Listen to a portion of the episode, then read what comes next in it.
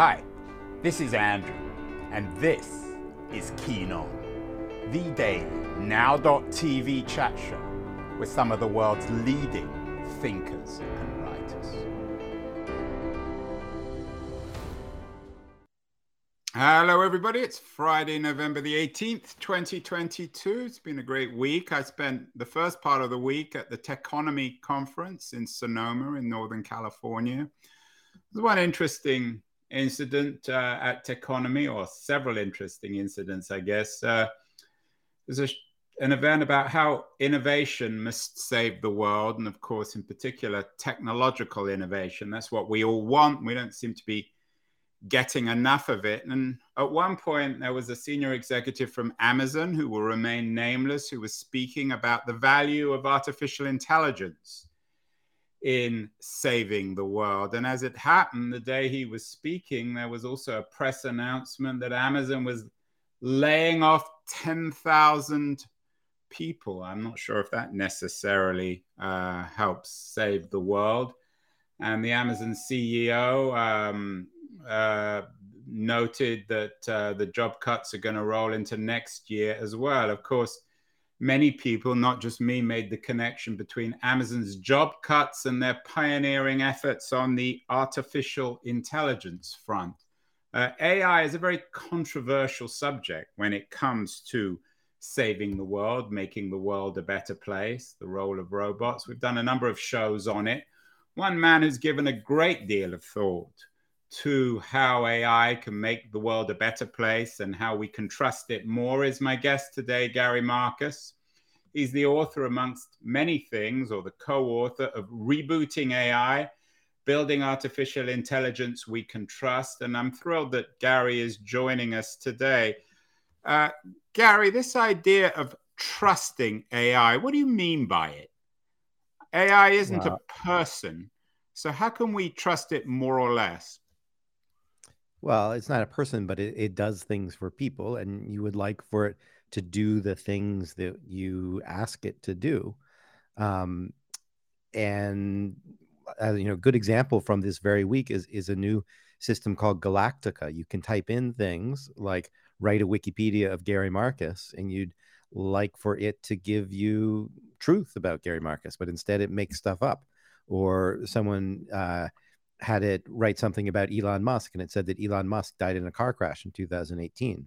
Now, that's directly contradicted by things in its data set. Like it probably talks about Elon Musk in 2021. I don't know how far its database goes out, but it, it's contradicting things in this database. So you would, at the very least, expect that an AI would be consistent with the things that it should be able to easily find in the web. Another example is if you have a driverless car, um, you would like to trust that it won't run into stopped vehicles and potentially kill you. But the current AI that we have is not good enough to do that. So mm, trust is about having the systems do what we expect them to do, uh, and not you know lead to injury or misinformation and so forth. Is this what people call Gary um, generative AI? Perhaps the best generative AI product at the moment is DALL-E, this artificial intelligence engine that, in theory at least, turns all of us into artists. There's a there's a boom in this, to put it mildly, in Silicon Valley in the tech crowd. You're not just a writer, but also a, a very successful entrepreneur, started a number of interesting tech companies. Uh, is generative AI essentially where AI is right now? Well, generative AI is just one technique, but it's it's a um, or, or set of techniques, but it's very popular right now. DALL-E is definitely a popular version of it. These large language models are also uh, technically generative AI. Um, not every AI technique is is what we call generative AI. So the navigation system that you use in your car to bring you from point A to point B is not a, a generative AI system, but it is an AI system. So it's a subset of AI, but it's certainly the stuff that's popular, that's getting well funded right now um, that most people are, are talking about. And I saw that you had a headline from an article that was describing a um, a lecture or a dialogue really that I had with Noam Chomsky uh, a couple weeks ago, and, and, we certainly talked about generative AI there. And uh, I think Jeremy Kahn's headline is is about right. Generative AI is fun; it's really cool, to make up pretty pictures and stuff like that. But it doesn't mean that it's teaching us anything about human intelligence. And it doesn't mean that we ha- are getting close to artificial intelligence that we can count on, that we can trust, that we can rely rely upon. So there's a difference between doing something that's fun, like you tell a system, "Hey, draw a picture of." I don't know, somebody going down a ski slope uh, with holding an umbrella, and you might get that. But you know that's fun if you wanted to count on such a system you'd probably be out of luck. Those systems don't understand language as, as well as uh, the the producers of those systems pretend. I, I just uh, published some work on that um, showing for example they don't understand the difference between an active sentence and a passive sentence. They don't understand if you leave words out of the sentence what you might mean where a human uh, would understand perfectly well. Um, they generally don't ha- have a, a mastery of what we call compositionality of understanding the meaning of a whole in terms of its parts. So there's a lot of illusion essentially going on in the AI of today, and um, it's it's not as powerful, I think, as most people pretend, and, that became very clear that earlier this week when Meta AI briefly released this thing called Galactica that supposedly was supposed to help people write scientific articles, and in fact was kind of a train wreck. It was so bad that after a day and a half they took it down. They had a free demo, and so many people, including me, I think I was one of the the leaders in in denouncing it. Um, so many of us pointed out that how weak the AI was that Meta was eventually embarrassed and took it down. Yeah, I thought I have to admit, I'm I thought the same about DALL-E playing around with it. Um, you've been quite critical of some senior AI execs who talk about AI now being game over. What what do you make, Gary, of the current landscape in the AI economy, dominated by companies like OpenAI and DeepMind. Um, are these companies uh, gonna? Are they close to making AI? And I'm quoting from the DeepMind site, one of humanity's most useful inventions, or are they bumping around in the dark still? You seem to be suggesting that they're not not they, but we collectively, or you collectively, as the AI community, you're not very far along in terms of the narrative of making AI a really useful technology for humanity. Well, the first thing I would do is I would distinguish between what some people call AI and AGI, artificial general intelligence. So, artificial general intelligence would be like the Star Trek computer. You could pose any question to it, any reasonable question, and expect a, a truthful and, and correct and, and well computed answer. And we don't have that now. What we have is narrow AI. So we have specialists for particular problems. We have, for example, um, from DeepMind, uh, uh, world class Go players that can beat any human being in Go. Um, but the same Go player is not going to be able to think about the weather, is not going to be able to understand the stock market, it's not going to be able to give a good lecture, etc. So it just does one thing and does it well. And in some cases, we're able to do that now. Um, another one of their claims to fame is protein folding, and they have something that's very impressive there. And there are other things where everybody has struggled. So there have been about $100 billion invested in driverless cars, which is still narrow AI, a single thing drive me from point A to point B, um, ideally, regardless of the weather and, and whatever location I want to go. And people have put in the $100 billion, and we don't have a solution even to that narrow problem. And there's some question as to whether you can solve that as a narrow problem or whether you might actually need something closer to general intelligence even to do something as elementary as driving. Um, and then what about the broader, the kind... um, Gary, the broader economic question? We had Margaret Mitchell on the show recently, a woman who got fired, a senior exec technologist at Google in their AI group who got fired for being critical of them. Um, DeepMind is, of course, owned by Google. Um, a, uh, OpenAI is anything but open. Um, can we trust these large tech companies? Do you think? I mean, you're an entrepreneur as well uh, with AI, or do we need more public investment and public scrutiny of this evolving field? I don't think we should particularly trust them. They're large companies, they're there to make a profit. Um, taking Google as an example, they've been putting out a lot of press releases saying we've solved this or that problem, but they won't put their stuff out for public inspection. And that's usually a bad sign or to take OpenAI, at first they wouldn't release DALL-E. They wouldn't let people like me play with it. Um, and when they did eventually release it, people like me found out that there was a lot of problems. And so there's often a kind of um, marketing saying, "Hey, we've made all this progress," and then you look deeply, and, and that progress is not really there. And it's not in their interest to keep us uh, abreast of what's going on. They they want to recruit for the best talent by saying they have the best software. They want to be able to you know raise the highest valuations. Um, OpenAI is, is raising money um, for the company right now, or, or you know they want the highest stock price if you're talking about Google. Um, so their incentives are not aligned. I see that word on one of your slides. Their their incentives are not aligned with ours in the general public, and they don't want as much regulation as we probably want. So, for example, um, you know, Tesla doesn't want the U.S. government to say when and where and how it should use its driverless cars, but it's probably in our interest to make sure that they're as safe as possible before they're out there on the roads, um, you know, at scale, uh, possibly not safe enough. And and so there's often a tension between the needs of the corporate and the needs of, of, of society, and I think that's no less true in AI than any other domain a lot of people in Silicon Valley and in tech generally, and Gary, you know this better than I do, very critical of government. They think they're slow and ignorant about technology. Where is government? Where are the government... regulators? Uh, let, let, let, me finish the question. Where are the regulators in terms of understanding AI? It's a very, very hard subject.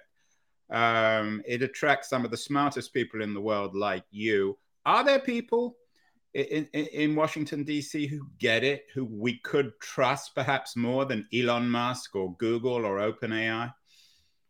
I mean, with Elon Musk, you might be setting the bar somewhat low, but um, I, I, I think that that you know there there's some smart people in Washington, but they're not typically trained in artificial intelligence. Um, there are you know at least a few good people that I know of, but by and large, this is not something that they're trained in. Part of the reason I wrote that book, Rebooting AI, was to try to teach people the issues. And as you say, they're they're not subtle. They're harder than rocket science. Um, and Elon Musk, I think, doesn't understand them, and I think a lot of people in government don't really understand them. The, the first um, issue that I think Elon Musk didn't really get is the importance of outliers. That that there are always new and complicated cases um, in in interesting real real world problems like driving. So I have been uh, saying out loud since 2016 in an interview um, with Edge.org that driverless cars are really pretty hard. And every year, um, and and emphasizing that the outlier problem is the key problem these unexpected cases. And every year since 2016 pretty much elon musk has said well we're going to have driverless cars next year. Um, and you know all of his promises have so far not materialized. He promised we'd have a cross country drive from los angeles to new york. That still hasn't happened. And this smart summon feature that just has your car go across the parking lot recently hit a parked jet on a on an airplane runway um, a three and a half million dollar jet you know going 20 feet. It couldn't it couldn't see the jet and, and drove right into it. That's an outlier case because it wasn't in the database um, that the system uh, had been trained on. And so we continue to have those problems. I don't think people in the government necessarily are that up on the details either. I mean, it, most people, I think, treat artificial intelligence as if it was magic, if it was a one size fits all universal solvent. You know, I'll take whatever problem, I'll pour in my data, and out will come an out will come an answer. And the reality is that that kind of one size fits all technique that we call deep learning works in some domains and doesn't work in other domains. Um, it depends on the nature of the problem, how safe it is, depends on how how much cost there is for error. There are lots of basic things that have not really penetrated the discourse, and then you get to things like misinformation.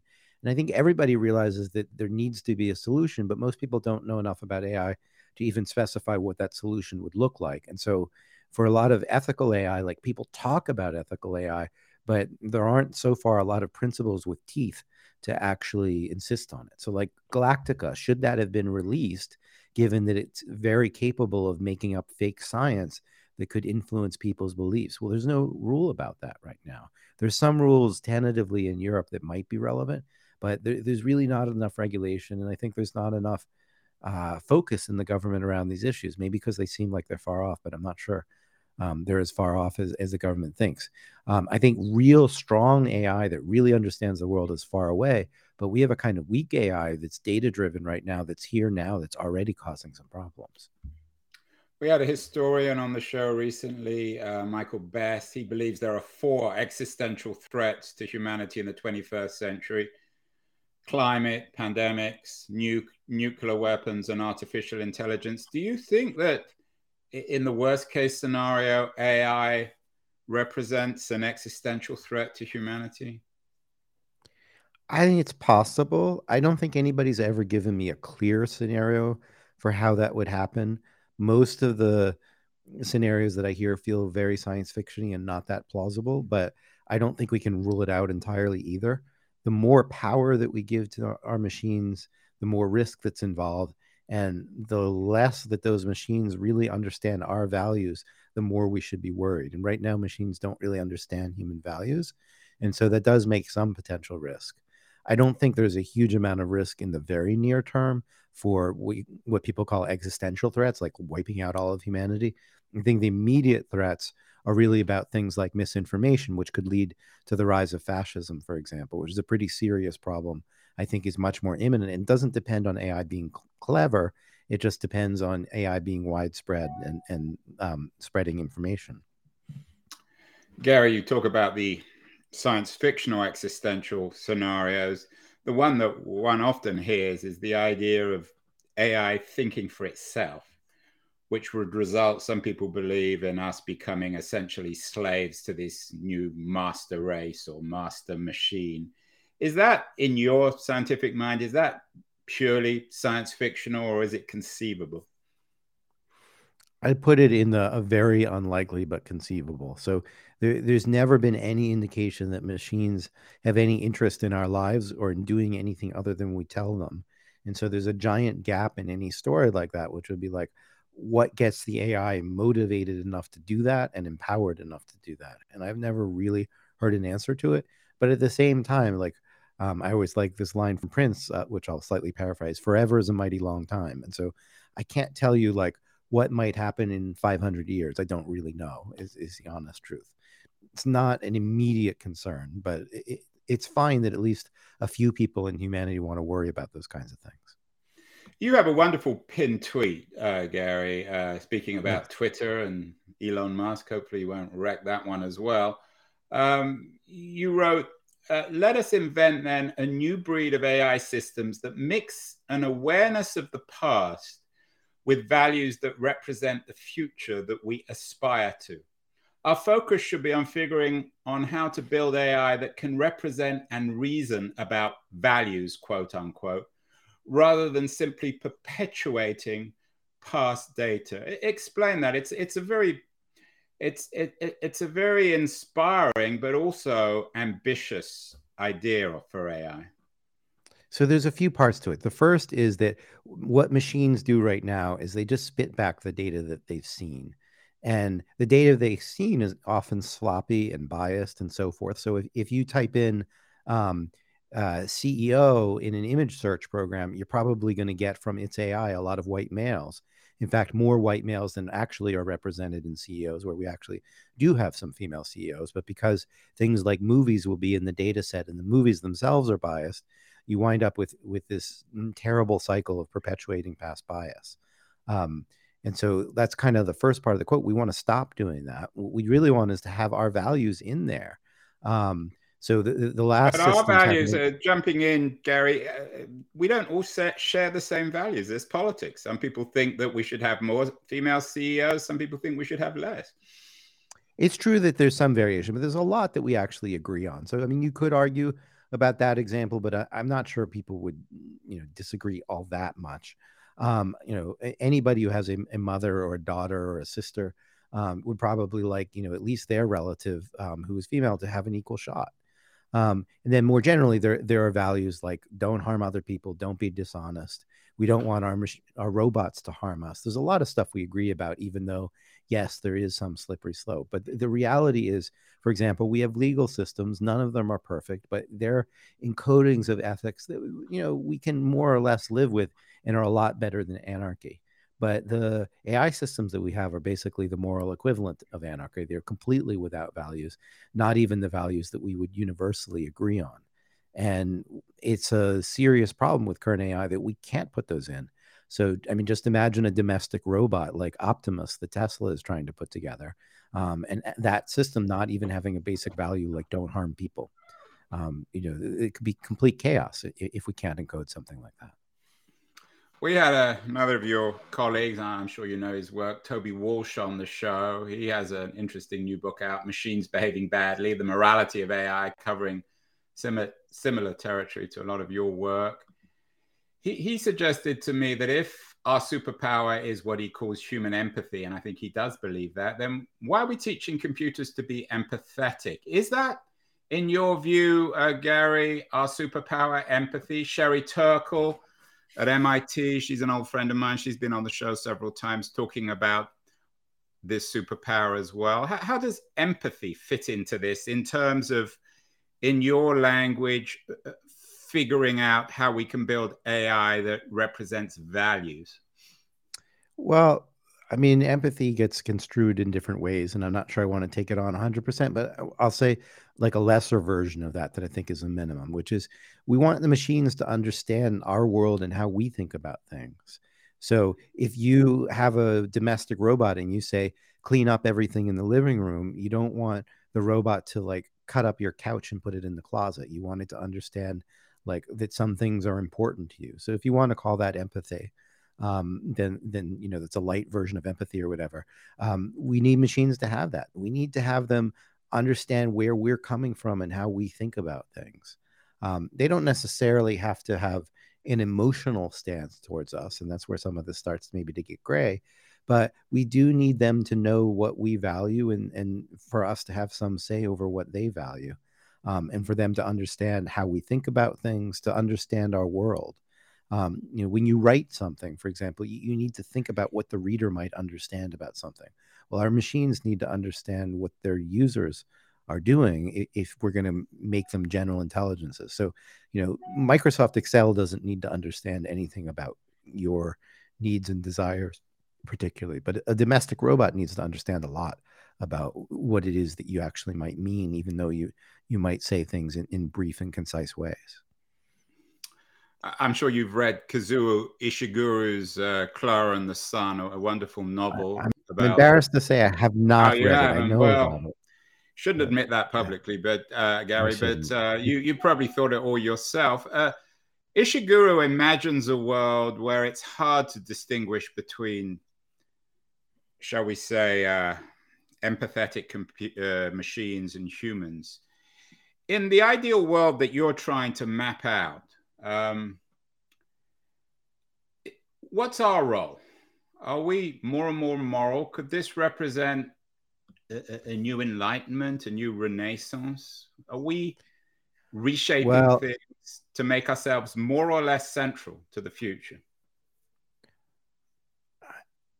It's an interesting question. I, I, would say that one thing that we ought to be doing, we're not really ready to do, but that should be a, a byproduct or a focus of AI is building machines that help us think more clearly. So, um, people might know, for example, from Danny Kahneman and Amos Tversky's work about all the cognitive biases that human beings uh, face.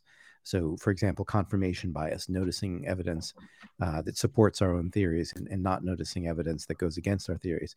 Machines could really help us to be better people um, I think in the long run, if they could teach critical reasoning, assist us in, in careful reasoning, um, that doesn't necessarily go to the centrality that you ask for, but I think it does go to the morality. I think it's a way in which machines might actually help us to uh, achieve our moral ambitions better by by calling us on things.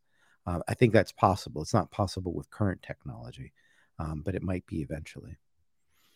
You talk about cognitive bias. We've done a number of shows on that as well. Bima Amanath, uh, an executive who believes that AI can solve the problem of diversity, making sure that we hire diverse people rather than just people who reflect ourselves. Is that the kind of cognitive bias that you're relatively optimistic about in terms of AI making the world a better place? Uh, long term, yes. Short term, no. I mean, I think that's my answer to a lot of these questions. Is I, am long term optimistic about AI. People often call me an AI critic, but I, I love AI. Uh, it's just that I don't think it's up to scratch yet. I think that a lot of these problems are solvable, but that we really need to restructure how we're doing the research right now if we're going to make progress. I don't think current techniques, for example, can help with that issue. Um, I, th- I, think you know there are a lot of limits uh, on the current techniques because they don't have values, don't have a way of directly encoding those values, don't even understand what bias is, and so, so it's hard um, to use the current technologies to address these questions. But I think they're eminently solvable in the long run. Is your pessimism about the short term, does that make you a minority within the AI community? Or are there a lot of other guys like you? I know Jaron Lanier is an old friend of mine. I think he's pretty much in your camp. Is there a an int- is there a, a, fairly passionate debate going on amongst AI experts about this short term versus medium or long term potential?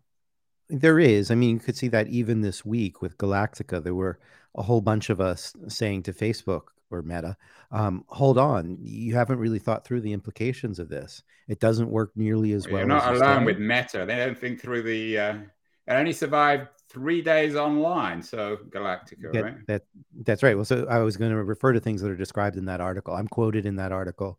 Um, Grady Booch, who's a uh, uh, software right. This is an engineer. article from Wire from from the MIT Technology Review.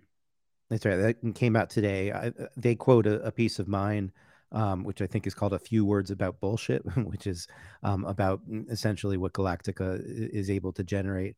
Um, Emily Bender is quoted in there. Um, five or six of us who are, are, kind of the resistance in a way um, are quoted there. And Yann LeCun, who, who's at Meta AI, I think doesn't really get it, doesn't understand why the rest of us are worried about the misinformation that this can generate, um, worried about the reliability of it, and so forth. Um, I think he's he LeCun is being a bit tone deaf about it, and in this case, I think probably more people in the field were on my side than on his side. Um, I think a lot of people were were pretty worried that this was released into the wild very prematurely. Um, and there's you know back and forth on on lots of different issues. I'm probably one of the most vocal critics of what's going on in current AI, um, but I'm certainly not alone there either. I think most people who worked in classical AI see that the current uh, approaches are not really addressing uh, a, a, lot of really foundational, deep issues. So, uh, you know, I, am willing to put myself out there. I say what I believe, and I maybe do that more than some other people do. Um, and, and so I think I'm regarded as a leader in in characterizing uh, the limitations, but I'm by no stretch at all alone in this. Yeah, and with with Meta, I mean, there's this impatience to grasp the future before it's happened because they're a business, as you indicated earlier. I wonder this impatience about AI is it also with Meta bound up with their impatience with virtual reality, with the metaverse? Is that as much a pipe dream as AI in some ways, in your view? And are they connected? Well, I mean, the first thing is their stock price has gone down. What is it, two thirds or three quarters um, from its peak? So they're, they're certainly, you know, wanting to to make some kind of big show, and it, it's clear that the metaverse is not it, at least for now. You know, the long term view on the metaverse might be relatively positive, but it may be that the current technologies don't really support it. So you have problems of um, just sheer technical problems like the graphics aren't that exciting to people. You have social problems there's not enough people doing it so you go onto one of these um, meta worlds and there's nobody to play with and that's boring. Um, so i mean it's a range of issues from technical and still people get nauseous in the glasses and the high quality glasses are expensive. Um, and so there are kind of technical and economic issues and then there are social issues like you need a critical mass and if the critical mass isn't there then it's just not that much fun and mo- most of the you know recent articles where people have tried these things out in the in uh, the press have come to the conclusion that yeah there's something interesting there but it's not really that exciting yet. There's also like a content moderation problem of like you know i, I go there and then there are a bunch of really obnoxious 15 year old boys who aren't very nice to me and it's no fun. Um, there's been a lot of reports sort of like that. And so like it's a whole world that I don't know if it needs to be literally policed, but it needs to be socialized. And it's not really. It's being put together by engineers who don't seem to have very good solutions to those problems. Does that mean they're insuperable in the long run? I don't think so. But, you know, it's hard to predict a time course for when this might be more common you know how much does that depend on hardware how much does it depend on like killer apps that everybody wants to play how much of it is on the economics like you know, if today's $1,500 glasses were $100, would everybody buy them? Would that change things? I don't really know the answer. And then I guess a piece that I could speak to is you're probably going to need a lot of non player characters to keep things interesting. And the reality is we don't have the language AI yet good enough to make that piece of it work. So that's yet another kind of technical rate limiting step that I think is going to be there for a while. Gary, you did your PhD at MIT with uh, Steven Pinker. He was the um, he was your advisor. Doesn't seem mm-hmm. to me as if you share his optimism. Is that fair? I'm not suggesting you're a pessimist, but you're not in the Pinker camp when it. But it seems to me. I mean, maybe I'm maybe maybe I'm being unfair or fair that um, Pinker makes this argument that things are continually improving and most people complain all the time. Do you share his general optimism about the future of, of the world? I don't. Um, I mean, I, I, don't actually know quite where his head's on that in the last uh, several months, but um, you know, I, am concerned about the rise of fascism around the world. I'm concerned about uh, the scale of misinformation that we're likely to encounter soon. I don't think we learned our lessons around the pandemic or around climate change. Um, I think there are things to be worried about. There are some things that are clearly better. So, you know, the average healthcare state is is much better than it was 400 years ago. There's no question about that. The level of violence is definitely reduced relative to 400 years ago. I mean, you know, to the extent that Pinker's argument is that we're better off living now than we were living 400 years ago, I think I agree with that. Um, but you know some of his work recently is about the kind of age of enlightenment and and there are are pressures pushing back against that and some of it's a bet about like how hard you think those pressures are going to push and and, and how far they're going to go. Um, and yeah he's i think temperamentally more of an optimist than i am. One of the i think one of the the very optimistic things about you is you still believe in writing. You mentioned your uh, your piece a few words about bullshit. You have a uh, a Substack, which you put out your thoughts. You're not just the author of Rebooting AI, but of many other books, The Birth of the Mind, Kluge, and uh, the iconic Guitar Zero. Writing is, is an important activity for you, even if I'm guessing your day job. I mean, you're a, you're an entrepreneur, you're an executive, and you're a scientist. Where does writing fit in for you, particularly? Given your interest in AI and your critique of uh, of, of, of, platforms like DALL-E, which supposedly will enable all of us to become artists or writers? Um, I mean, I guess I write for more than one reason.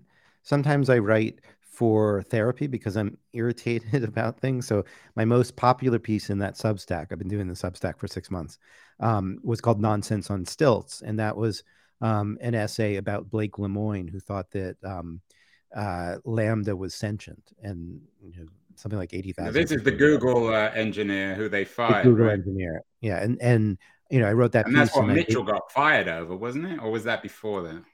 No, I mean she was fired before that. Although the, there, there's some complex relation in there.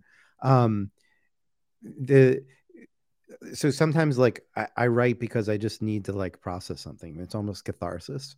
Um, sometimes it's because I want to explain things to other people, and I just enjoy it. I, it's it's a fun thing for me to do to take some complex idea and try to explain it to other people in in some you know reasonable number of words. It's kind of like other people would do a crossword puzzle. It, it, it's kind of my version of of crossword puzzles, and and you know I, I do it pretty compulsively. Like I, I really enjoy doing it um, and people like my pieces, and so I keep writing them.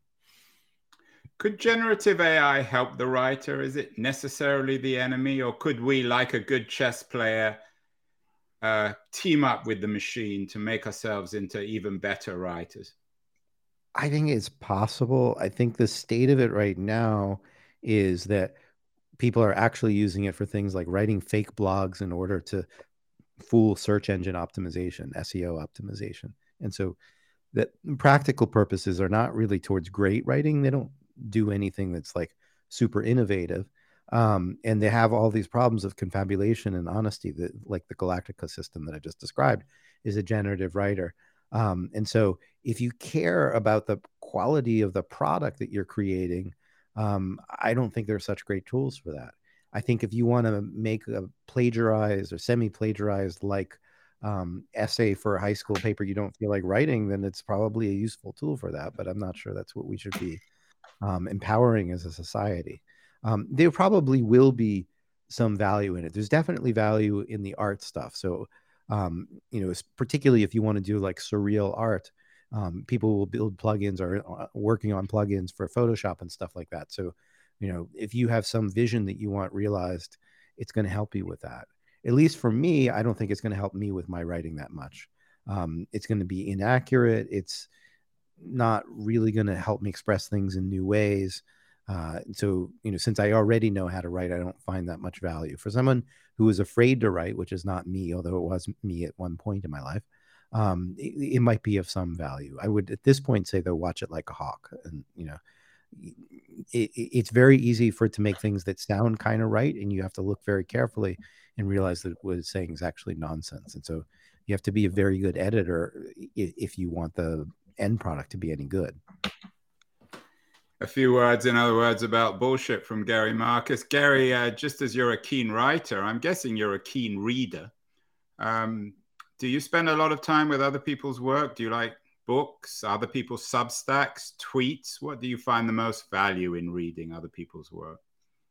I read a lot of tweets because they're kind of up to the minute analysis of a lot of people, seeing what they think about. Um, I read a lot of books. I don't read as many essays, long form essays, probably as I used to, but certainly in my life, I've read a ton. You know, I think a lot of my sensibilities about writing came from uh, reading the New Yorker, and then ultimately for a while I blogged for the New Yorker, and, and you know learned a lot about writing in that way. Um, I think in the internet era, my reading is much more spread out than it used to be. Like in terms of like some of it's tweets, some of it's short articles, some of it's um, you know, if less of it is books, I'm afraid. I think some of that comes out of my my budget for uh, reading books. Um, but you know, I read pretty broadly, but maybe not in the same way as I did before the internet era. And so, finally, any any books or, or Twitter accounts that you would recommend our viewers and listeners to follow or read that you've read or followed recently that you think is particularly valuable on top of your own work?